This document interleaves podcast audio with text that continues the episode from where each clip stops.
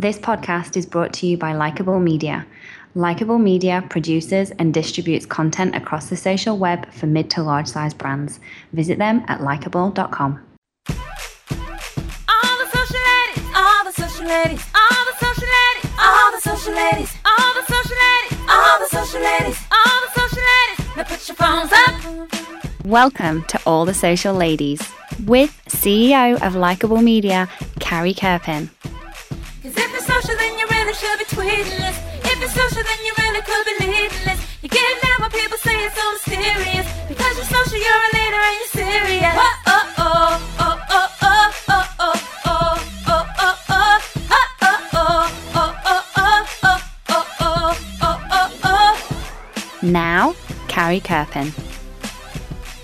Hello and welcome back to another episode of All the Social Ladies. I'm Carrie Kerpen, CEO of Likeable Media, and today I get to talk to Melissa Ryan. Melissa Ryan directs the DC strategy team at Trilogy Interactive, which is a strategy, design, and technology firm for political campaigns, nonprofits, and labor unions. You're going to hear her story and how she kind of fell into this career through her use of the internet and was able to impact political campaigns across the country. She is incredible. Take a listen. Welcome, Melissa, to the show. Hi, Carrie. Thanks for having me. Oh, I'm so excited to have you. And I, just reading your background, I was just floored and um, just so impressed with the stories of how you've been able to really activate digital in the political world. And so I'd love for you to get our listeners acquainted with your story from the very start. Tell me, like, when you were just starting out to where you are today, the story of your career. Sure. Um, well, my career exists because of the internet, essentially. Uh, I got into politics through no family or friend connections. I got into politics through the internet. Uh, there were uh, blogs were in 2004 just becoming a huge thing and exploding all over the world, um, and particularly political and activist blogs. And I had just moved to the state of Connecticut, an area where I didn't know local politics at all. And uh, the way that I started learning about local politics was through these blogs that were talking about uh, Connecticut politics that came up. So I started reading and then I started commenting. Uh, before long, I wanted to take a more active role. So, as I became a political volunteer for the Democratic Party in my state, I also started became a contributor and started writing for for political blogs. And I'm learning about politics and and growing my readership as I'm going along. And then this very curious thing happens uh, in uh, what should have been a safe Democratic Senate seat for uh, Joe Lieberman's reelection. Uh, because of his support for the Iraq War, he was primaried uh, by a political newcomer. And suddenly, I'm I'm writing about the race. I'm I'm volunteering for his opponent Ned Lamont, and by virtue of being someone who has written a good body of work about politics in the state, uh, I am catapulted to being an expert on politics. Wow. So uh, my my writing goes from uh, getting 100 readers a week to thousands of readers. And uh, I talk to NPR and the BBC and get all my work gets all this exposure. And, and the national political blogs start linking to me. And I um, eventually start writing for uh, a political blog called MyDD, which was huge at that point. And on that campaign, uh, uh, Ned Lamont had, uh, I believe the job was called an internet director, and uh, Tim Tagaris. And his job, I didn't know it existed on campaigns, you know, probably two years before it didn't exist, Right, but his right. job was to do everything on the internet.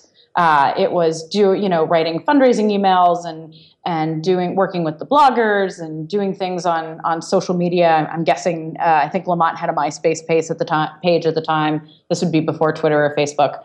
And I was just so fascinated that this was someone's job. And I decided that I was going to do everything I could to make it my job. and I used all these newfound connections, and I spent the next uh, six months, you know, in Connecticut, but going down to DC once a month. Anyone who would have coffee with me, just trying to get someone to hire me. Um, and I ended up uh, working at a at a political action committee, Act Blue, for a little while, and they're the um, online conduit for Democratic fundraising. And then uh, from there, I moved on. I, I moved out to uh, Wisconsin to work for uh, Senator Russ Feingold and run his online program uh, in 2008 through his reelection campaign. So all of a sudden, there I am. You know, I have a, a, a career in politics, and and what's interesting is uh, what the field was so new. It was so emerging, and I'd go Right. to these job interviews, and people would literally be like, "So the internet is a thing. We need someone to do it. Do you think that's you?" And that would be the interview. You know, you'd be you'd be talking to people because they had you- no idea. They would have, Right. I'm sure, totally removed from it and not understand the power of what it could do. It was too Right. new. Right. Are you are you raising money? Are you running the, you know, candidate's Facebook page? And it was a way I think in other if you want to get into communication or fundraising or being a campaign manager, there was a clear track. There was a clear path that you took. You got an internship and then maybe you were a field organizer on a campaign and you would work your way up. Uh, but with the internet, there was really no track. There was no ladder. So you got to invent your job as you as you went along, and figure out how you got buy-in as you went along. Um, so that was uh, my start. Was being sort of at the beginning of that of this digital staffing world. I worked for Senator Feingold for three years, and then I uh, became obsessed with the idea of helping build infrastructure. Yep. So I moved because again, uh, it's an emerging field. There are more jobs than there are people, and but hiring managers still don't know quite what these people are supposed to do. Um, so I went to work for a nonprofit uh, called the New Organizing Institute, uh, which was devoted to uh, helping train organizers in uh, digital work and data work and placing them on campaigns and advocacy work. I helped. I'd like to think develop best practices in the field, helped uh, the general progressive movement figure out what these folks were supposed to do, and helped folks who wanted to do this work get trained, get jobs, and you know make an make an impact to to move the needle for, in the progressive space. So you helped to make it less of the wild, wild west, if you think about it, right? Yeah, I mean there was a there was a whole group of us who all came up together, and it was it's certainly a collaborative effort. But I'm particularly proud of, of my role in that. Yeah. That's incredible. Okay, and so from there, Uh, from there, I uh, went to in the final months of the re- reelection campaign of President Obama and uh, did progressive outreach, which was sort of like coming home. It was my job to talk to, to bloggers and online influencers and progressive journalists all day and, and help them, uh, help work with them to get the message out. Um, and it was in the communications department, but it's very different than talking to reporters, where you're trying to get them to write your story because you're you're working with people who are on board or they're on on the left, and you're trying to you know collaborate them to to find ways to to get the message out or to attack the opponent. obviously the internet and digital media impact uh, campaigns in a variety of ways, but there are some politicians that are doing some really creative things and different things that can help move the needle. Talk to me about some of the more interesting things that you've worked on uh, that you've seen really have have a great effect. I mean, on the Obama campaign was particularly great because you have a lot of folks that aren't necessarily they're they are Democrats and they're on the left, but they're not necessarily huge supporters of the president in that moment. Right. Um, so you're not going to get them to be completely excited ab- about the, the president in that year. But what you can do is you can say Mitt Romney is really awful and would be a terrible president. How can you help me make sure that you know he never becomes the president?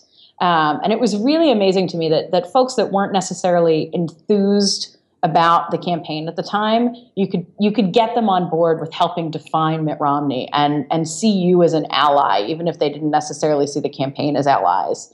And then when you have something like uh, the 47% comment, where there's video of Mitt Romney saying Yes. that he's going to write off 47% of the nation, then those folks are on board and they're ready to help spread that message. And and at that point, we were able to move so quickly that I, I don't think Romney, the campaign, was even prepared for what was was coming at him over the internet.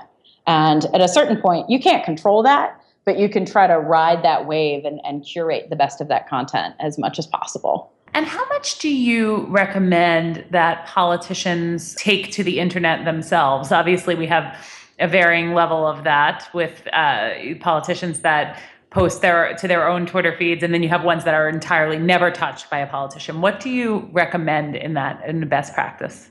Uh, I, I, think it depends. Um, I would say if you are not accustomed to using technology, you probably want to have a staffer help you uh, hone your authentic voice online. Um, I've never had a situation where a candidate got Twitter happy um, but I know it's happened with it was actually the plot of Veep. Uh, nice. she got a hold of her own Twitter account. Um, but I think there are some politicians, particularly, and we're going to see more and more as you see, you know, politicians who are over, who are under forty, and they've grown up with social media, uh, so they have more of a familiarity with it. Right. Uh, if you're a, a Cory Booker type, I think absolutely trying to to find the best ways to engage on that network. And then even if you're great at that, I mean, Cory Booker and others who engage online themselves, they have people like me. They have digital and communication staffers who are helping them find the best ways to engage online. The other thing that's really important is the, you know, the so what. So why are you doing this? So mm-hmm. if you're tweeting, what is your your goal of tweeting? If you're posting on Facebook, what is your goal? Because it can start to be a little aimless uh, if you don't have a clear uh, set of a clear idea of who you're communicating to and what you want to say and what you want them to do. And in terms of social networks, is there one that you found over the course of working with different politicians and and in the space in general uh, that works better than others for fundraising or for advocacy? What networks have you seen kind of perform the best? Well, for fundraising, um, it's email. Uh, email. it's, it's it's always going to be email. I know it's not sexy or you know it's not Snapchat, but uh, email is the easiest way to get in someone's inbox, develop a relationship with them, and get them to trust you enough to to invest in your campaign. Uh, I would say for reaching out to reporters and influentials, Twitter is still going to be the best way to go both for politicians and their communication staff, by the way. I've seen some really effective communication staffers engage with reporters on Twitter in a great way. Mm. And then I would say for broad engagement, just because of the sheer volume, Facebook. Uh, Facebook pages are uh, great, and you can do you can post articles. There's video, there's photos, uh, and it's just a, the greatest opportunity to, to, to reach the biggest audience.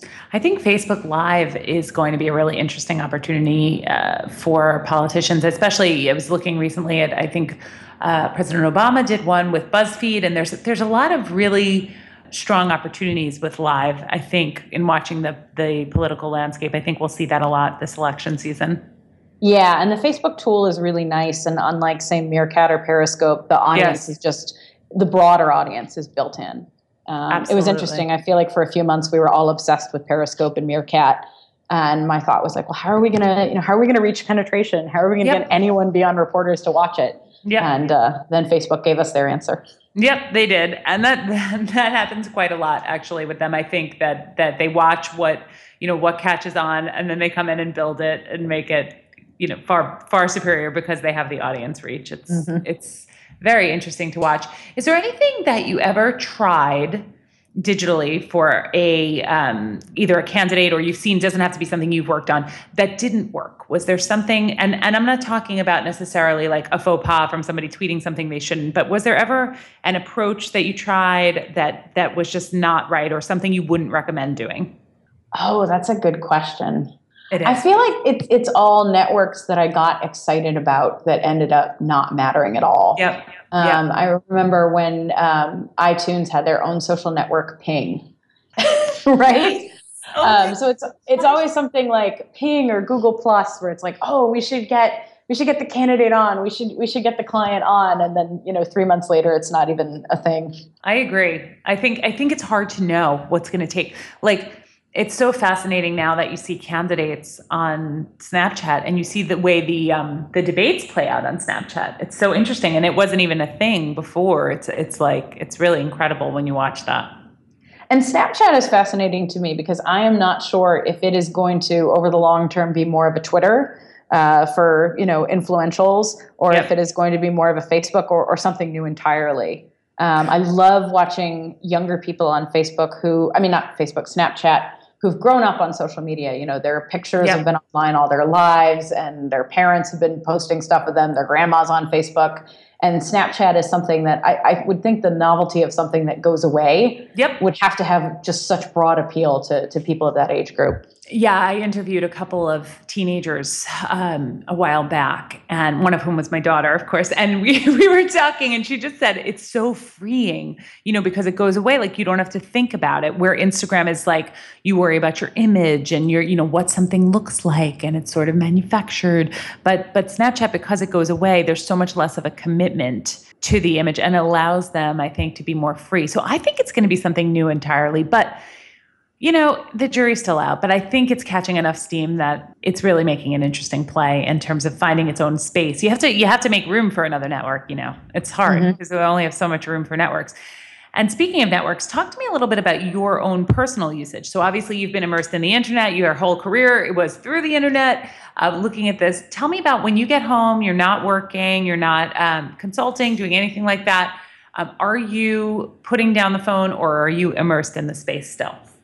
It really depends. Um, if there's a, a debate happening or something live happening, then I probably have my phone out while I'm watching TV, um, just because I'm monitoring that stuff for for clients anyway.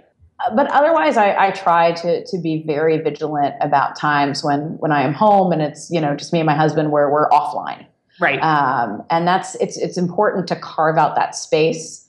Uh, it's easier to do now that I'm a consultant. When I was a campaign staffer, you know, during that time, you you have no uh, home life. There is no no going home. So now that I, I have the ability to do it, I try very hard uh, to be offline. And the other thing is um, taking vacations where I'm mostly offline is very important to me.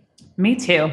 It's important. It's important to turn it off, even though you know you have to save the pictures for later because then they they are pretty Instagram worthy when you're on vacation and there you have these gorgeous sunsets. You're like, I must share this, but That's so true. Give yourself five minutes a day to post that pic. right. You need that. That's the the purest definition of a latergram. You need a latergram for that, not not in the moment. I love it. I love it. Okay, so Melissa, where should people follow you if they want to connect with you? Uh, the best is uh, Twitter, uh, and I am Melissa Ryan on Twitter. Oh, nice. Uh, you got Melissa Ryan. I did. That's that's like hardcore right there because that is a con, you know a common name relatively. Yeah, I, I I think I heard about Twitter when it was first coming out of South by Southwest, and I grabbed my name as soon as I could because I, I did not get my impressed. name on email. So At Melissa Ryan. Follow Yeah. her. That's Uh, awesome. you can also follow me at Melissa Ryan on Facebook. Melissa Ryan on Facebook. Wonderful. I'm pretty impressed by your handles there. that's, that's kind of awesome. All right. So, everybody, follow Melissa. Thank you so much for being on the show today. You are a terrific guest and a fabulous social lady. Thank you so much, Carrie. You've been listening to All the Social Ladies with Carrie Kerpen, CEO of Likeable Media. You can follow Carrie on Twitter at Carrie Kerpen. To get current social media insights and great tips, sign up for Carrie's weekly newsletter by emailing newsletter at likeable.com. This podcast is brought to you by Likeable Media. Likeable Media produces and distributes content across the social web for mid to large size brands. Visit them at likeable.com.